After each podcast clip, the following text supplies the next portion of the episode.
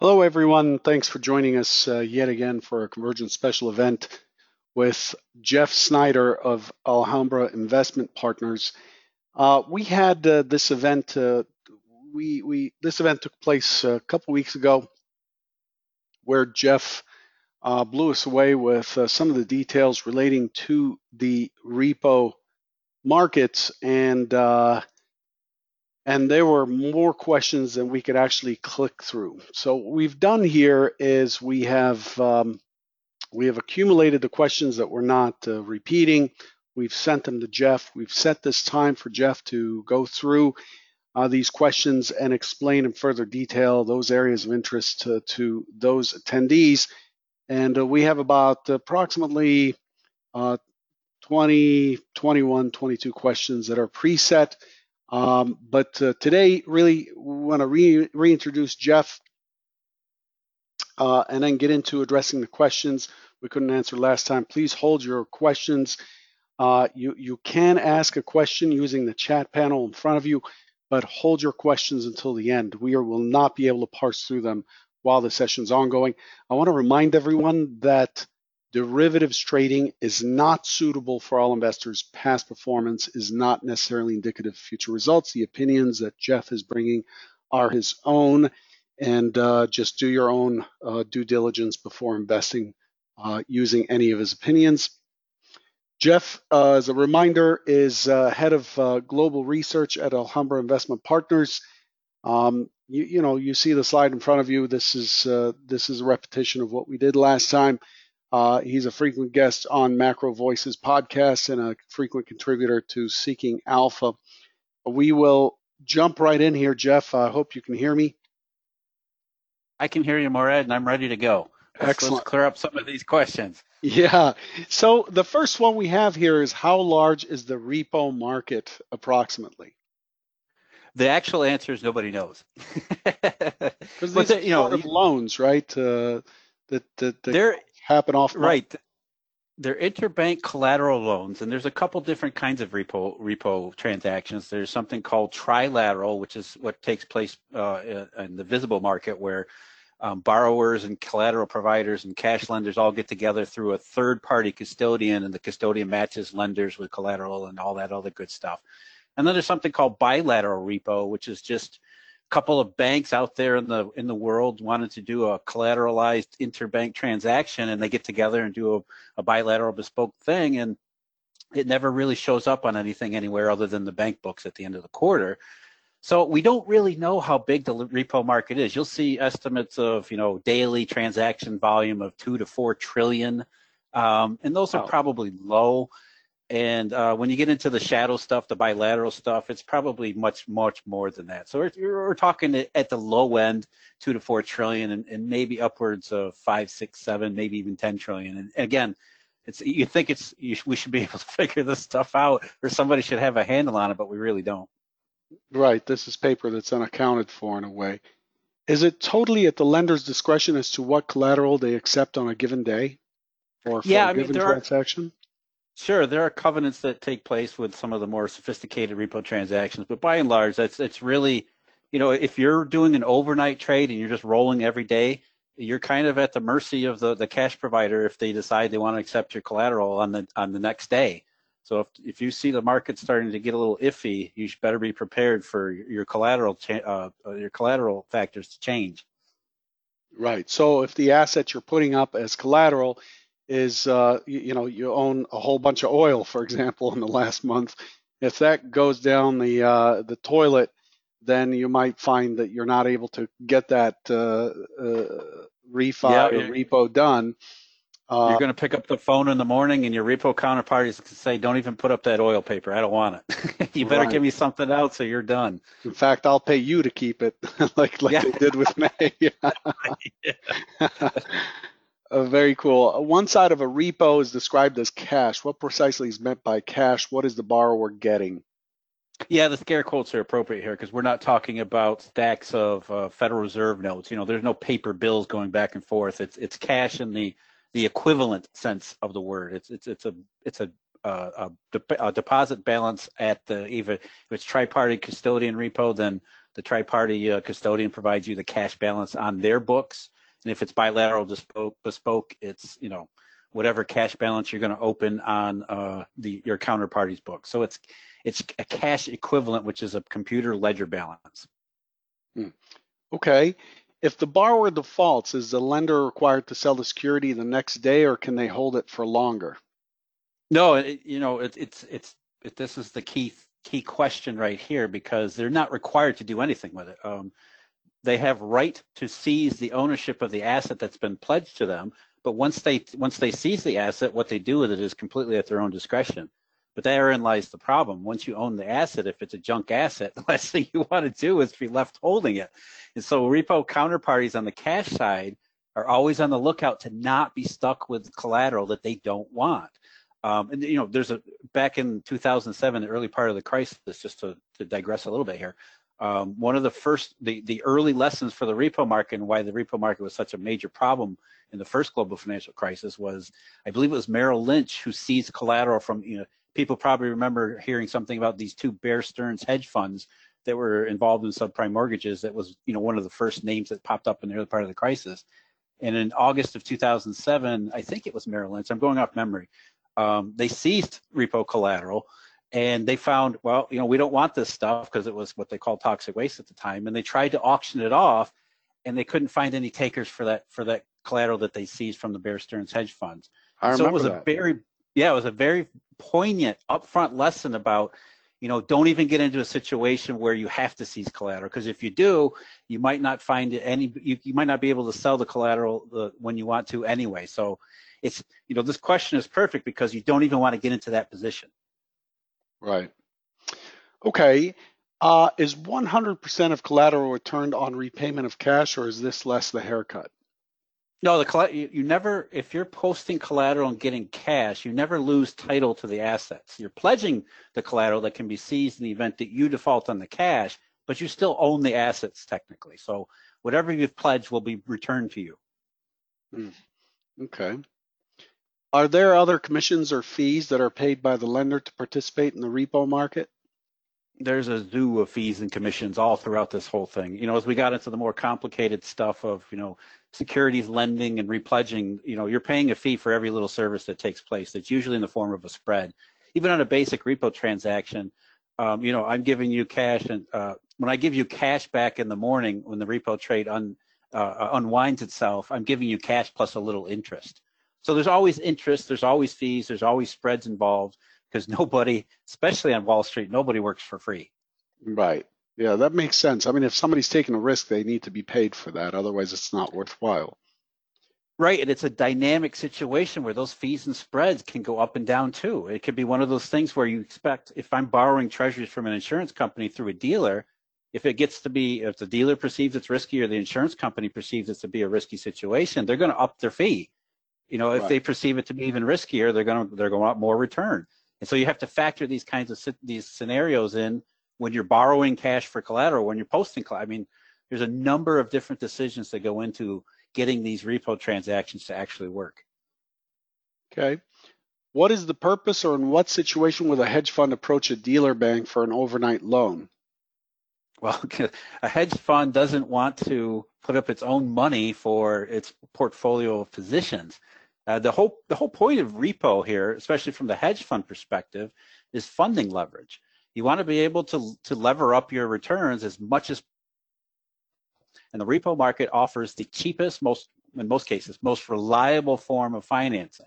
So if you have a portfolio position, let's say $100 of all sorts of securities, you know, you put up maybe $5 of your own, and then you throw the you you you borrow funds in the repo market for the other $95 so that you can reduce your funding costs down to the absolute minimum in order to absolutely maximize your leverage returns. So the purpose is essentially leverage. That makes sense. When a hedge fund is borrowing from the dealer bank, is it correct to say that they are assuming all of the liability for the transaction? Uh, the, the wording is a little ambiguous there. Is it correct to say that the who's assuming the liability for the transaction? Um, the dealer bank, I'm assuming. Well, okay, let's let's the dealer bank has some liability, and the liability happens when they seize collateral, when they're forced to seize collateral.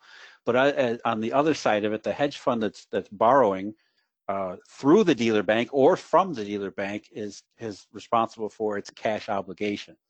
And absent the, uh, you know, if it defaults on the cash loan, even on an overnight basis, it has it realizes the collateral is going to be seized from it. Okay. What happens if the dealer bank goes bust? What recourse does the hedge fund have? well, then now you're explaining back the money. Now you're explaining Lehman Brothers. yeah. and Bear Stearns to less, you know, that's there was all sorts of, and it gets even more complicated when you get into the derivatives that go along with this stuff. But essentially, um, collateral because it's such a fluid situation. A lot of times, what happened, especially in these, you know, the banking crisis part of 2008 and 2009, was, you know, what happens to a bank that goes bust that has um, borrowed collateral you know, where does that belong? And, and, you know, repo was supposed to be bankruptcy proof. I mean, that was the whole point of a lot of the uh, standardization that took place in the 80s and, and earlier was to make sure that, you know, no matter what happened to the bank, that the collateral would be clear and free and everybody would know what was what. You know, so if you're if you default on the cash, uh, the the title to the ownership of the collateral goes to the surviving counterparty.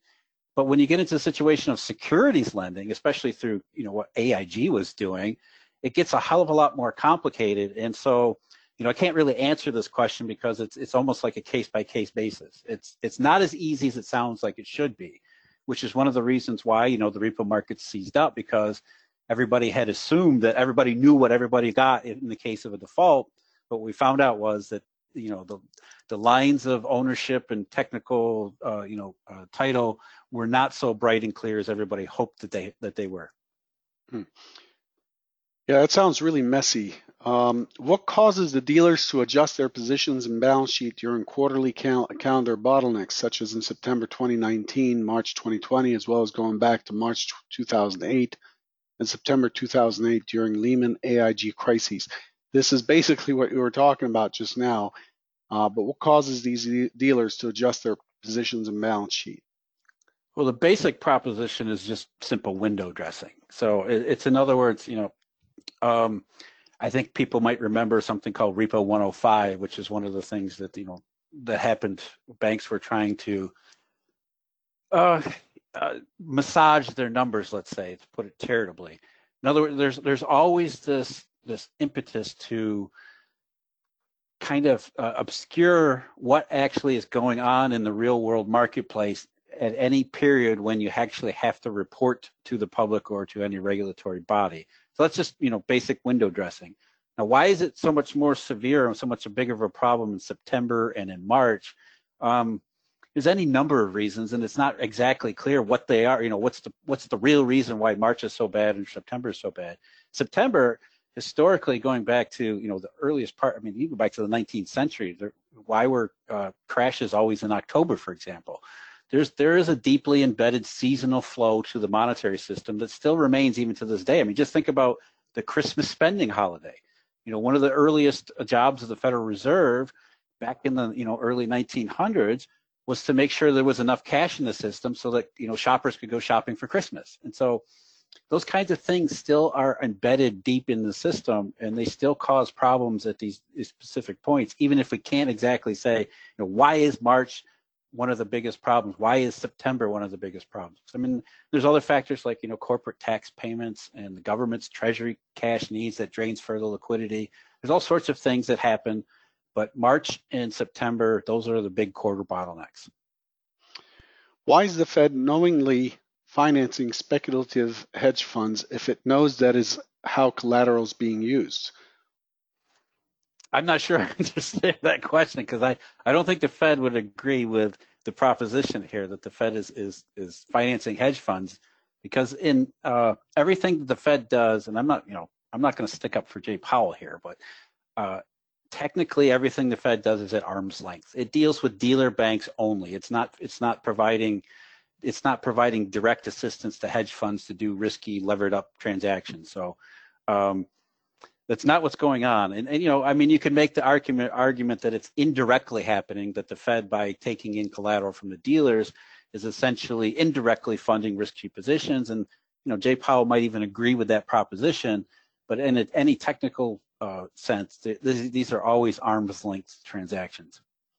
Well, but yeah, there's a kind of an indirect correlation between when the Fed started pumping, you know, hundreds of billions of dollars into that market uh, starting September 2019, and how that translated into uh, the you know the stock indices and so on. So I think that's where they may be getting that. Um, yeah, but more I would argue that that's more psychological than anything because I mean look what happened in March. The Fed was still quote unquote pumping things into the economy, which it wasn't by the way. It was not pumping anything into the economy, and yet the market tanked. And here we are with you know, you know multi-trillion expansion of the Fed's balance sheet since March, and the stock market is still what 20% below its high, 15% below its high, whatever it is. So, I mean, there is no direct correlation. People think there's a direct correlation. And Jay Powell wants you to believe there's a direct correlation, but there really isn't. And so, you know, the Fed isn't pumping liquidity into the economy. It's making an exchange with dealer banks and hoping that people make that connection for themselves. Okay. So, given that, the second part of the question is a really moot point because the Fed is not interacting directly with these speculative funds. No, and it's not even it's not even uh, it's not even engaged with the repo market. Even those repo operations were not actually repo market operations. They mimicked a repo transaction, but they had no direct connection to the repo market. They were only liquidity auctions that were available to the 24 primary dealers and those alone. What the Fed hoped would happen was that by offering the the 20, 24 primary dealers the op, the opportunity to bid for bank reserves that the 24 primary dealers would then take those bank reserves and, and, and, use them in the repo market. So it was it was already a you know one one step removed as it was. Again, arm's length transaction running and funneling everything through the repo or uh, through the re primary dealer network. Got it. Okay, beyond the primary dealers, where's the more than 500 billion thrown at the repo market actually going? I don't think it's going anywhere, as we saw in March. You know, it didn't matter. It didn't matter what the Fed did. Once once the situation became illiquid across all of its dimensions, including repo collateral, uh, the, you know, that's what you know. Remembers that one Sunday when the Fed uh, announced its um, QE forever and and uh, you know unlimited quote unquote repo auctions, and what happened the next day? We had one of the biggest crashes in market history. So you know, the Fed is just creating balance sheet bank reserves. That's all it's doing. It's not pumping anything anywhere. It's it's offering what is essentially an asset swap across multiple dimensions, but it's basically the same game plan. The idea is to get people to believe that it's creating liquidity when all it is doing is just moving some stuff around. It sounds like a, uh, an accountant's journal entry or whatever it's called, where you just, you know, uh, an accrual or something where you're just adding, putting a number in a column and offsetting it in another column and saying, there, it's done. Is that yep, it's a of... double, that's all it is. That's all central bank accounting is. It's a double book entry. Uh, and so the, the remainder on the other side from the asset purchase or the repo operation or the overseas dollar swap, no matter what the Fed does, the liability to the Fed is a remainder called bank reserves. That's all it is. The fact that it's, that it's treated as base money in some of these monetary calculations is meaningless. I mean, even the Fed knew that back in the 1960s and 70s that base money was a was a much more uh, complex topic. But you know, the the myth survives today, which is where the Greenspan put idea comes from that the Fed is actually creating money. I mean, look, I, I get it. I mean, the Fed's balance sheet has skyrocketed over the last two months. We're talking about a trillion and a half in additional bank reserves in just eight weeks, which I mean, that's an increase, right? That's a massive increase. But what you don't get is the stuff that's going on in these shadows. What you don't see is the shadow stuff, which is subtracting from the system. So if the Fed is increasing its level of bank reserve, it's because of a hidden deficit or a hidden subtraction you don't see. How is that, by the way, uh, this inflation of the, the balance sheet that happened over the last month and a half, two months? What does that look like compared to Lehman Brothers and Bear Stearns and what the Fed had to do then to kind of help things out?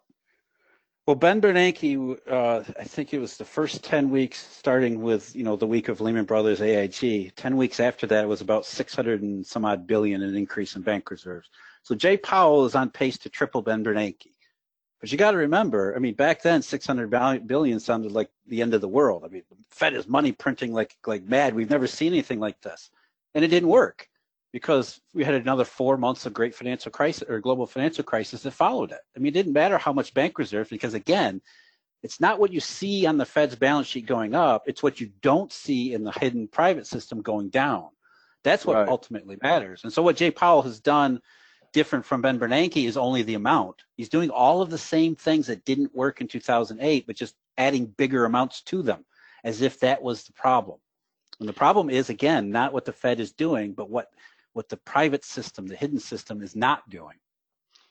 So what you're saying is essentially the 500 billion that the the the that that got put on this balance sheet can be used to as a proxy to understand how much damage or how much is being lost in this kind of shadow under you know uh, under the covers kind of system really uh, and the fed is able to find out how much that is and how much it needs to offset it by by going out and and and intervening in the market uh, using these uh, hundreds of billions of dollars basically it's just a mirror of what's hidden yeah right? it's not even that good because the Fed doesn't really have any idea. When you look at what the Fed does, why do you think these are always in round numbers? If the Fed was trying to really offset the you know liquidity that's being destroyed in the hidden shadow money systems, they would try to offset it with real transactions. But that's not the, that's not how a central bank operates. The Fed has a list of stuff it will buy. It buys in round numbers. It's just trying to do some stuff in the, in the hopes that people believe it's being effective. And they actually believe if you believe that they're being effective, then you'll do the Fed's work for them. It's a it's it's supposed to be a self-fulfilling prophecy. If you feel like you shouldn't fight the Fed, if you feel like the Fed is injecting liquidity and you change your own behavior so that you don't sell an asset or or you know you actually buy more assets because you think the situation has become less risky, that's what the Fed is trying to do. And that's why you see everything a central bank does is in round numbers. If they were actually trying to offset the, what's going on in the market, they would be taking orders. They would be taking sell orders. They would be doing things as the dynamic marketplace wants, but that's not what actually happens. But to your, your original point, that's exactly the way you should think about this. The more the Fed has to do, the bigger the problem it must be in the hidden shadow system. Exactly. Why did uh, repo rates spike uh, way out of control back in September with little to no effect on risk assets, whereas repo rates have completely collapsed during this past month's massive uh, risk sell-off? Well, the first answer is what happened in September was sort of like a dress rehearsal. It was a benign. It was a benign event. It was not a credit event. It was not a market event. It was a. It was basically a technical quirk, uh, to put it that way. In, in other words, it was. It there was no wider implication because the, there was no transmission. There was no contagion. At the time, it was just um, a low-level liquidity where dealers kind of took a step back but they didn't alter their behavior in other kinds of markets. They didn't, you know, they didn't uh, strip liquidity out of the entire shadow system. It was just a very limited event. But what was important about that was that it was, again, a dress rehearsal for when we would see a credit event like we did in March. So what you should have learned from September was that when, when things got bad, rather than dealers stepping in like we all expect them to and like they're supposed to, to provide liquidity to a system that's increasingly starved of it, they stepped further out and that's the situation got out of control in a very narrow sense in just that part of the repo market back in September. And then when it happened again in March, they they did the same thing, but instead of stepping out of just this part of the repo market, they stepped out of every market. The whole the whole damn thing went crazy. So September was sort of a dress rehearsal where you saw dealers were actually risk averse in the exact same way they would become in March and April. Got it. To see the repo uh, rate trade at nine and a half back 9.5% back in September made me think that all money markets were completely out of control, yet risk markets behaved quite well. I think that's partly explained with your answer just now, uh, where it was more of a technical glitch than it is a uh, kind of a broad market effect, right? Right, and it wasn't being caused by you know dealers looking at the you know something bad and saying we're going to cut back on everything. It was just a hey, we have a problem in the repo market that spilled over into Fed funds, and next year the repo rate got up into double digits. Um, so it was a, it was a pretty substantial quirk, but it was nothing more than you know uh, it was nothing more than a one-off event in that in that respect. Okay. Um, when does such a system start to break down or show weakness? Well, when you have a situation where uh, you know markets are sold every day at, at, rates that are historical or at levels that are historical, I think you're pretty clear that we're we're starting to see problems.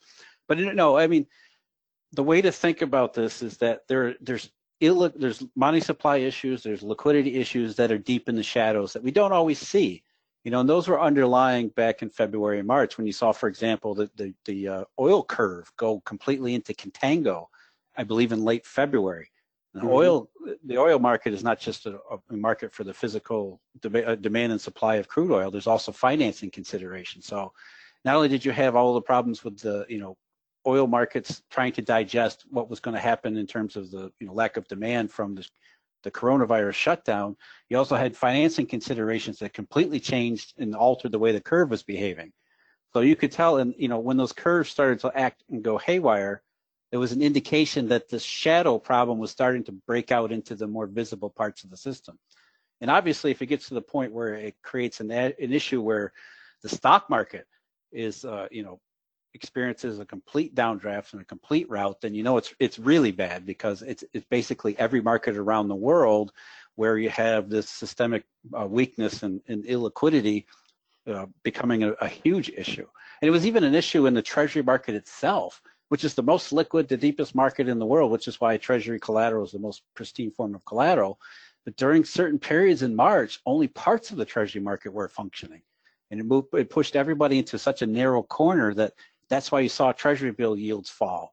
So I mean, there's there's different ways you can look at you know like uh, a day like today and say, okay, the stock market thinks everything's fine. We don't see any visible signs of illiquidity and, and dealer problems and, that, and risk aversion, but there are still signals out there that suggest back in the shadows we're still seeing systemic weakness. Right. Okay. What are some of the signs of the system not functioning properly?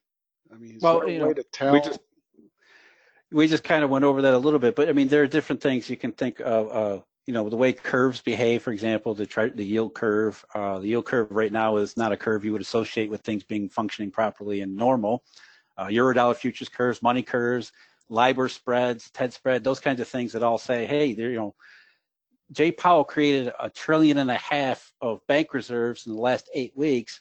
Why are inflation expectations more closely aligned with 2008, 2009.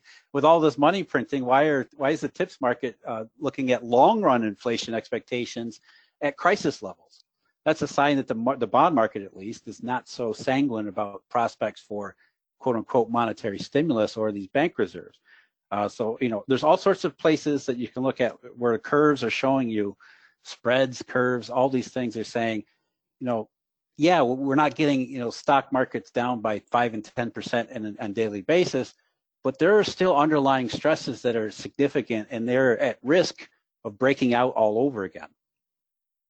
See, to me, it uh, just as a side on the inflation side, it just seems um, seems like one of those things where we would get very complacent because heck, we can keep printing and we're always somehow at two percent inflation in this country, um, that there's some detachment between the amount of liquidity provided and floating around the system and prices. It it almost seems like our measure of inflation is dysfunctional or something. Can you comment on that?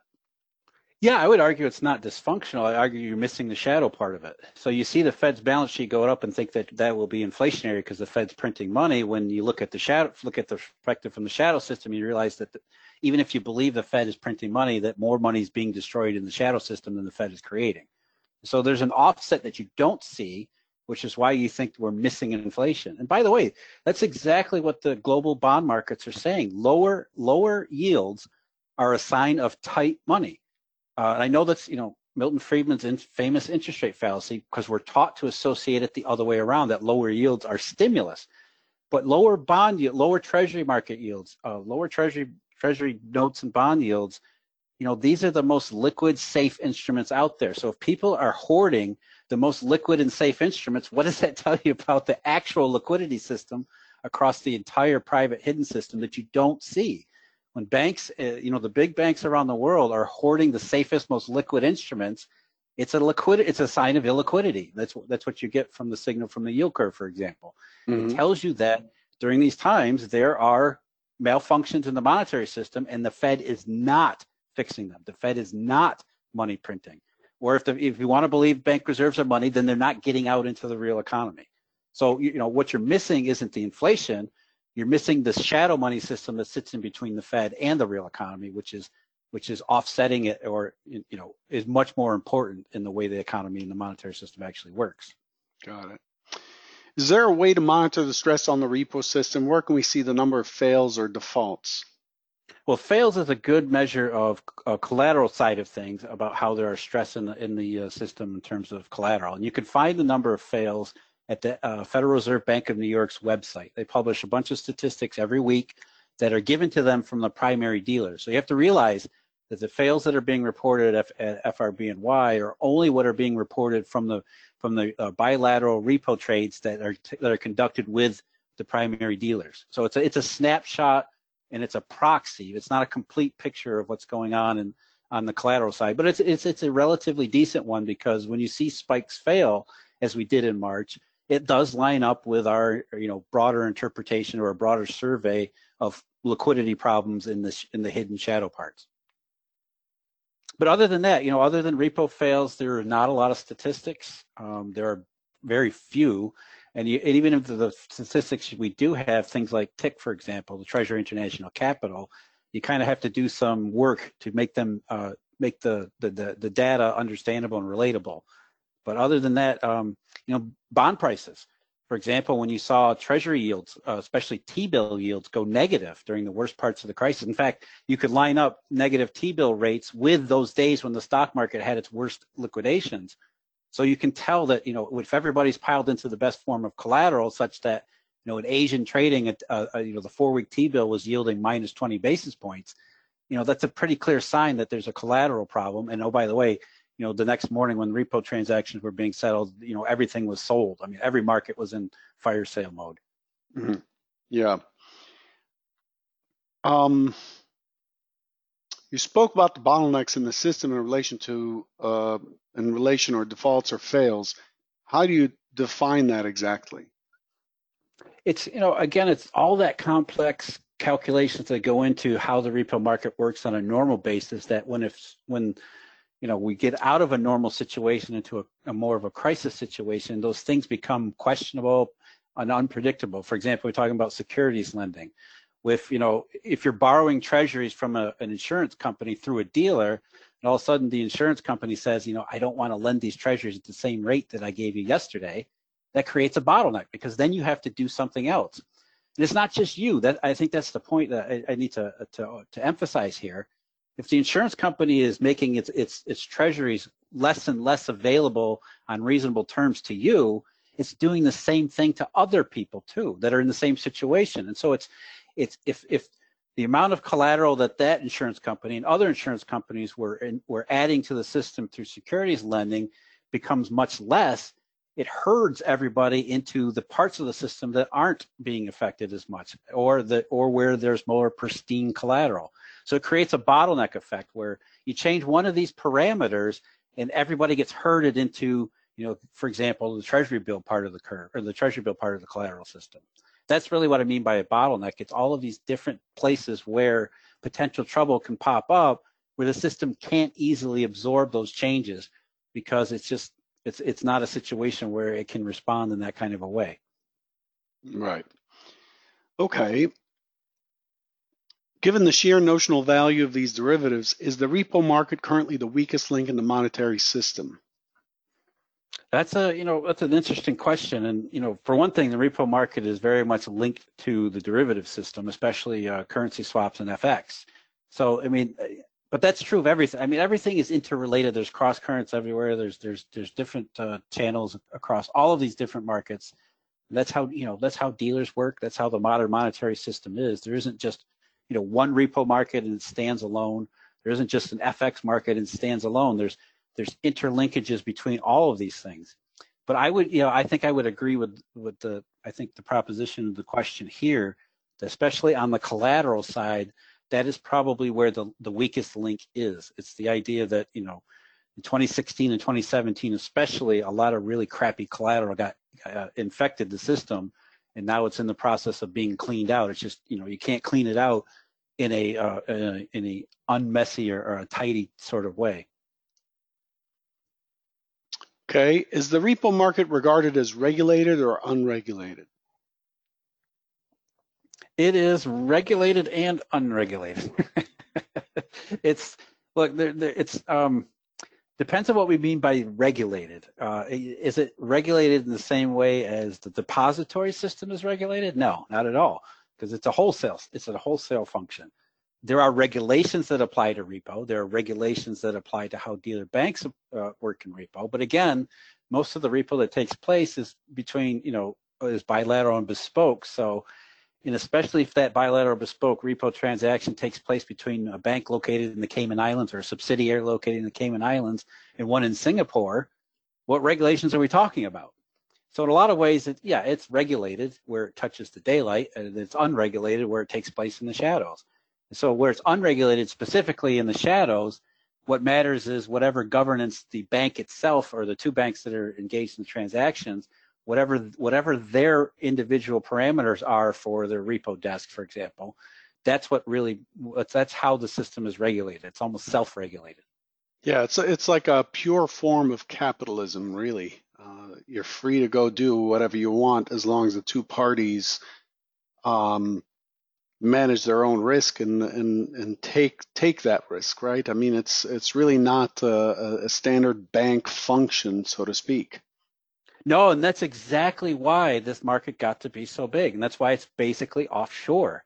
Because when the, when we started talking about the eurodollar system growing up in the 50s and 60s, you know, we used to remember in the 50s and 60s, we were the U.S. system in particular was still under depression era regulation, and so there was a massive incentive to get out from under things like Regulation Q, in order to do what things that the you know globalized economy needed to get done. And so you're right, it. It, was a it was almost a wild west. As long as two banks were uh, uh, you know willing to agree on terms, as long as those terms fell within the parameters set out by each individual bank's governance structure, then the transactions would take place. And you had entire markets develop around those kinds of things because they were you know that's what the the, the global system demanded. Right. Would it be fair to say that the first point of failure in the system, presuming uh, rehypothecation rehypothecation would be if cash lenders needed to redeem the value of repledged collateral from the leader, dealer bank, but the dealer bank had already committed it elsewhere at that point in time. Wow. Yeah, you see now you that yeah no that's that you're getting into the Lehman Brothers situation again because the situation where collateral is rehypothecated, then you have you have issues about okay, then what happens? Because what, what that creates is a sort of a chain of liabilities that where it's not just a you know a question about one uh, one link in the chain. If you have a rehypothecation failure, for example, what happens to the rest of the links in the chain? And that's why you know, for example, you see repo fails on a, on just a normal nondescript week might be 100 billion, because there's all sorts of things that happen, and the repo market has gotten to the point where it just you know that's just the, the way the business is practiced. There are these things that happen. And, and we accept a certain amount or a certain level of broken repo transactions to take place because the collateral side is just that fluid. It just you know where does it become a problem? You know what what point does the level of rehypothecation breakdown become a problem? You know we don't know. You can't really say it's well 100 billion in fails is normal, but 150 is is a big problem. We don't know exactly where that point is, but we do know it's you know, somewhere in there. There's a certain level of dysfunction that is tolerated simply because it's become standard practice. And then when that dysfunction becomes much more, it causes exponentially snowballing problems where you know it leads to a breakdown in one side or one thing that leads to three other breakdowns that leads to nine other breakdowns and and so on and so forth and it's because there's no data there's no statistics or at least no good statistics no real sunshine on this market it's really difficult to tell where are these exact fault lines where do, where's the magic level where you know, uh, a September repo event that becomes a March repo event. Yeah, I see. Um, can you recommend any sources to go deeper into the subject? Yeah, there are, there are some. It's very scarce. It's very limited, and most of it is, um, you know, it's it's it's uh, academic papers that are often difficult to understand. Uh, a lot of really dense material that doesn't really get outside of itself. And what I mean by that is you'll see a paper from Manmohan Singh, for example, who's a guy who did a lot of work in the repo market, especially in the aftermath of the crisis, on the collateral side. And I think he's really good, but he never associated his what he did in his repo work with the wider system as it, you know, the the, the eurodollar system, the entire monetary system. It was, you know, it was, a, it was a very narrowly focused investigation, which was good, but uh, it, it, there's no place where you can go and put all of these all of these things together and say, okay, here's here's the the modern eurodollar offshore monetary textbook that gives you all of these things all at once. Because again, uh, it's not something that um, I mean, central bankers don't even want you to know this thing exists, which is why you know the term eurodollar is essentially forbidden at the Federal Reserve because you know uh, if you understand that there's much more going on in the monetary system then you also understand how little and how unimportant the central bank is. Yeah. The central banks, the central banks have a vested interest in you thinking the exact opposite way. So officially, the stuff doesn't really exist, even though it is the thing that affects our daily lives more than anything else. You know, especially when it's dysfunctional. Um, but I will say that uh, myself, along with a, a, small group of people, are working to rectify the situation. We're trying to come up with something we call Eurodollar University, that aims to fill in a lot of these gaps that, you know, like the presentation we did last week about the repo collateral side.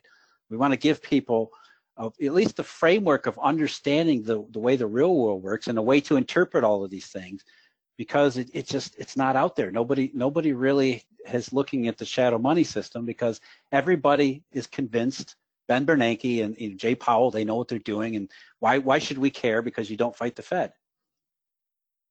Right. I mean, it's uh, it's kind of like what is the va- what is the real value of the dollar, right? It's a bit of a bit of an illusion, I guess, and it, that the the whole system is predicated uh, on us trusting that a dollar is worth a dollar, whatever that is, whatever that means to us. Uh, and the Fed is kind of uh, operating in the same way, which makes sense.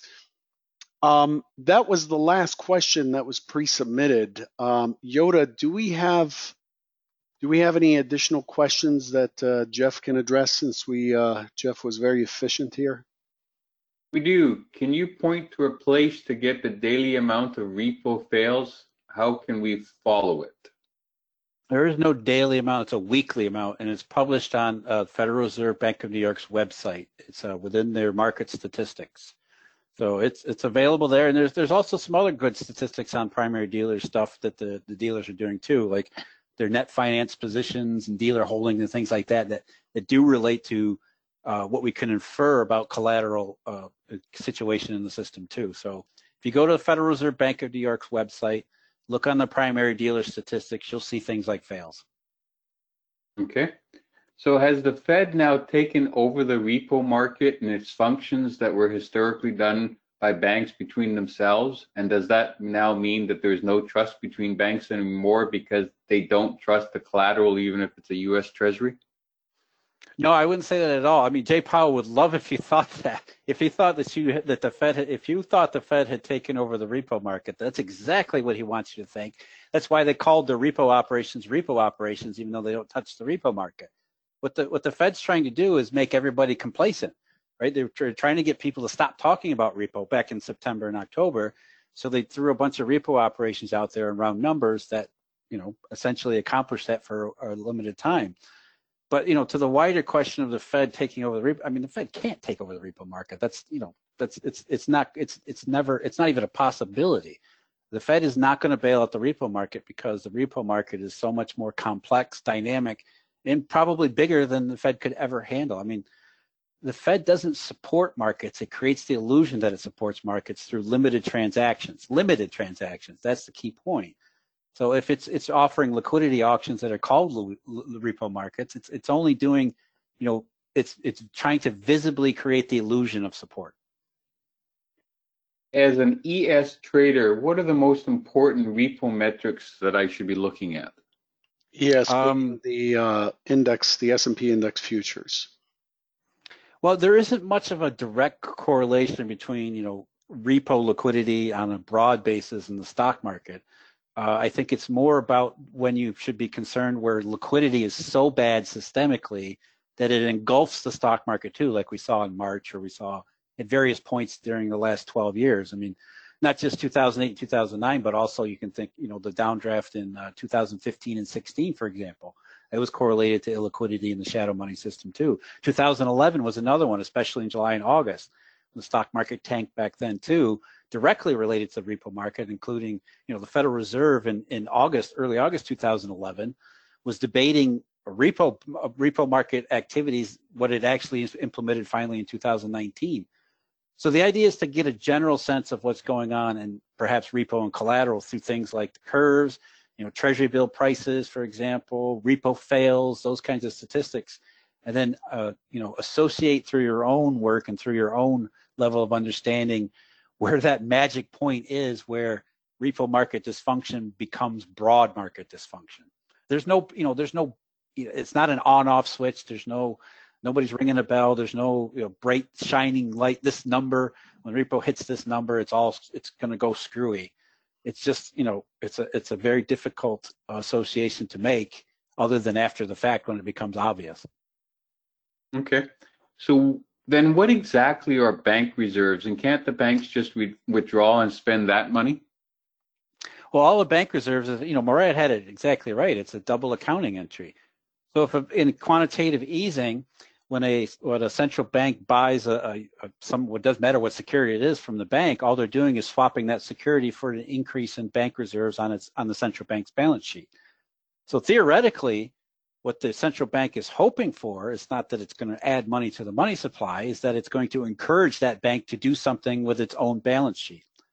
In other words, hey, you know, you don't have this asset anymore. For example, the situation with mortgage bonds back in 2008, 2009 the early quantitative easing programs took those quote unquote toxic waste bonds off the hands of central banks or off the hands of dealer banks and gave them bank reserves as a result, not the, not in the hopes that the that the dealer bank would then spend that bank those bank reserves because you can't spend them, but that the dealer bank would be assu- would be reassured by that transaction, be reassured that they don't have to worry about financing these risky positions anymore, and then would go out into the real economy and do other risky things in, uh, in response. So it's it's already a two-step process, and it's actually much more complicated than that. So the, what the Fed is really trying to do is create a situation where people perceive there being more liquidity and therefore act and do the Fed's work for it. Does anything similar to the euro dollar market exist using a non-USD based currency? Yeah, the euro dollar market is a misnomer in a couple different ways. Number one, it's not just in the dollar denomination. There is something called a euro euro, a euro yen. Uh, the term euro simply means offshore. And so it's really euro dollar is shorthand for an offshore currency market of all dom- denominations, or at least most of the major de- denominations, but primarily the US dollar denomination because that's the, the global reserve. That's the, that's the denomination that everybody uses to transact in, on a global basis. So it's, it's really a, a currency market. It's really a bank centered currency market of all kinds of stuff. It's an exotic zoo of you know, transactions and liabilities that float around all over the place. Okay. What does an implosion of the repo market aftermath look like? it looks like March. really? It looks like, uh, yeah, that's what it's what I mean. It looks like everything everything's being torn down, and uh, there's no way to stop it. It's it's an it's like an unstoppable destructive force.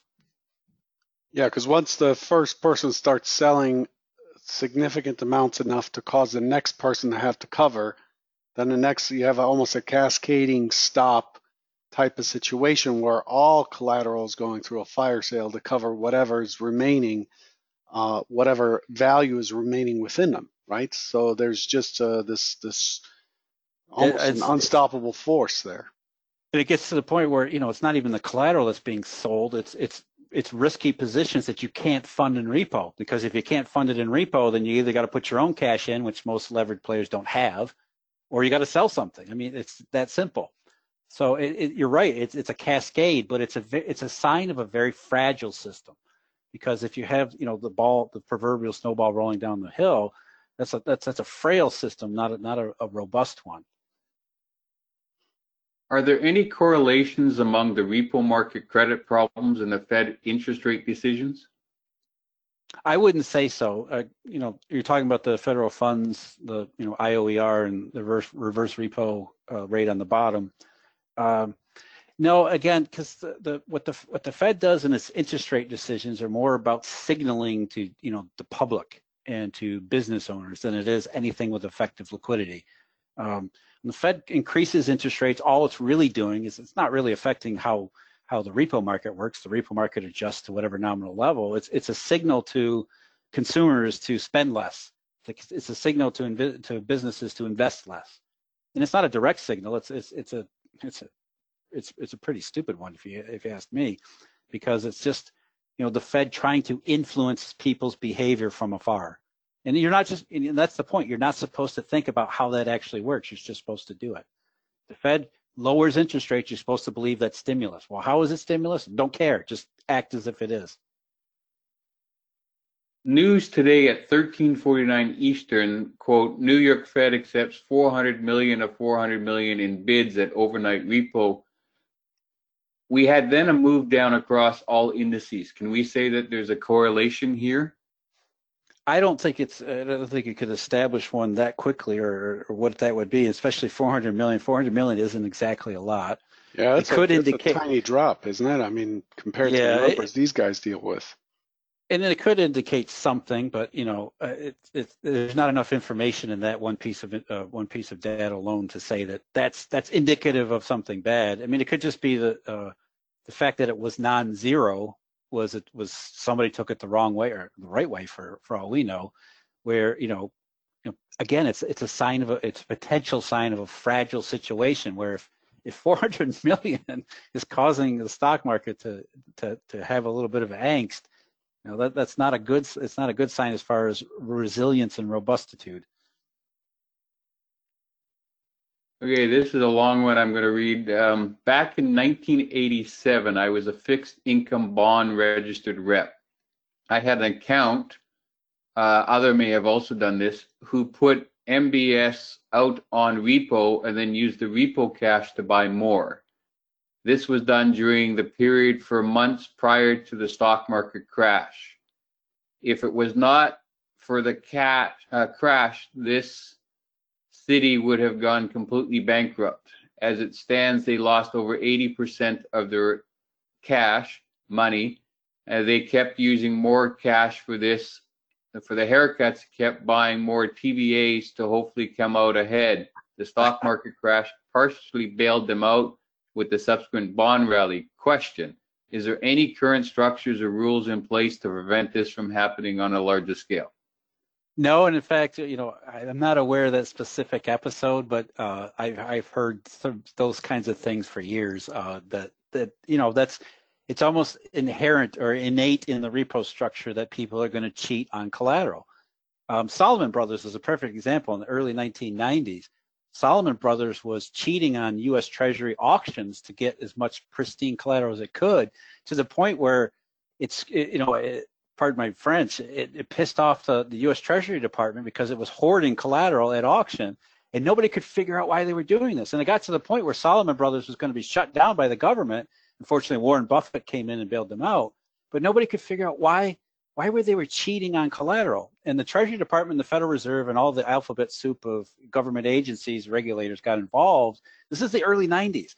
They got involved and they examined all of the books of the primary dealers, and what they found was that especially on the MBS side, primary dealers were keeping two sets of books. They were faking auction bids so that they would uh, they would get around auction limits so that they could take as much collateral as they possibly could. And nobody could figure out why the hell they were doing this. Why were they risking their business? What, Why were they undertaking what was essentially fraud? And it's in the government report. They were keeping two two sets of books, and the reason was because the repo market had ascended to a primary place in the wholesale system that was just then becoming uh, more of a uh, of the dominant form of banking. So yeah, I mean, the the original question is that stuff still go on today? Of course it does. That's why we uh, keep seeing these breakdowns. Yoda, we have five minutes left, and I really wanted to ask this question. So we're we're unfortunately going to have to cut it off here. There there are more questions that have been submitted. Uh, some have even gone through the trouble to restate them. I'm sorry.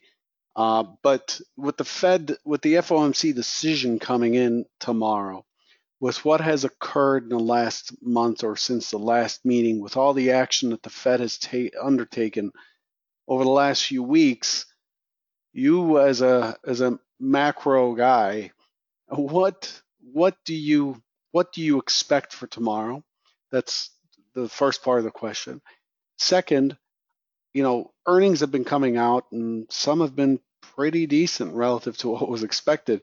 How do you see, you know, Q2 playing out, getting us through to the end of June here? So first, what are your expectations of the Fed tomorrow uh, and, and how the market may respond? And then two, what are your expectations for Q2 given the current situation with the pandemic?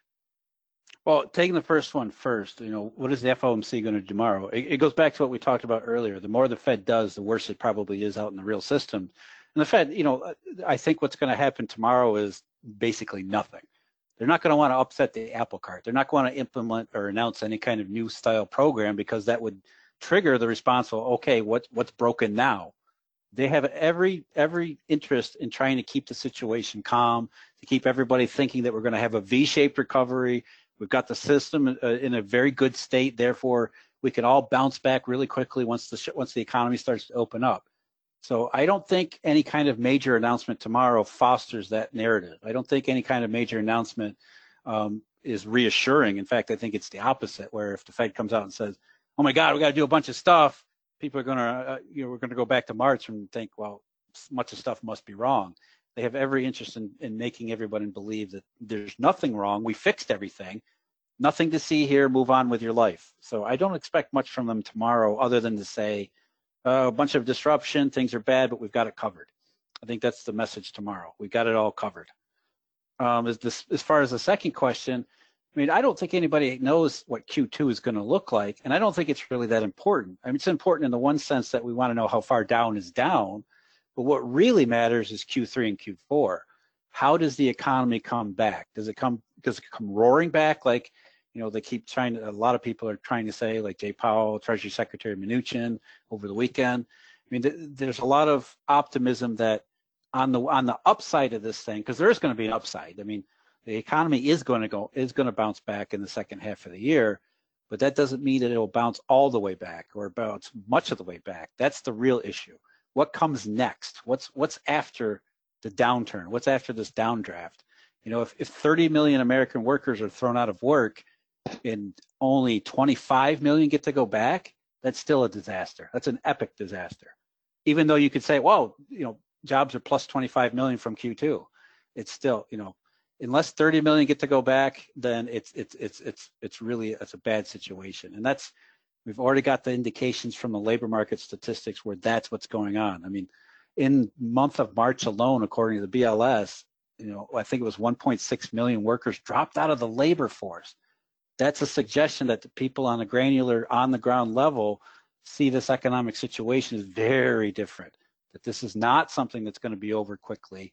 That it's going to it's going to create some long run problems. Hmm. That uh, sounds pretty ominous. We'll wrap up right here. Uh, thanks so much, Jeff, for uh, taking the time today, taking an hour to take on uh, uh, these questions. By the way, we had three pages of questions, and we were only able to extract something from each kind of category out of uh, out of each page, and covered, you know, just 20, 20, 21 questions out of probably 50 or 60. I, I want to thank you anyway for taking the time to share your expertise. If anybody wants to find uh, Jeff, uh, please visit, as you see on your screen here, Alhambra Investment Partners at alhambrapartners.com. I appreciate you coming in here, and thanks, Yoda, for uh, moderating, and thanks everyone for attending. Take care, everyone. Cheers.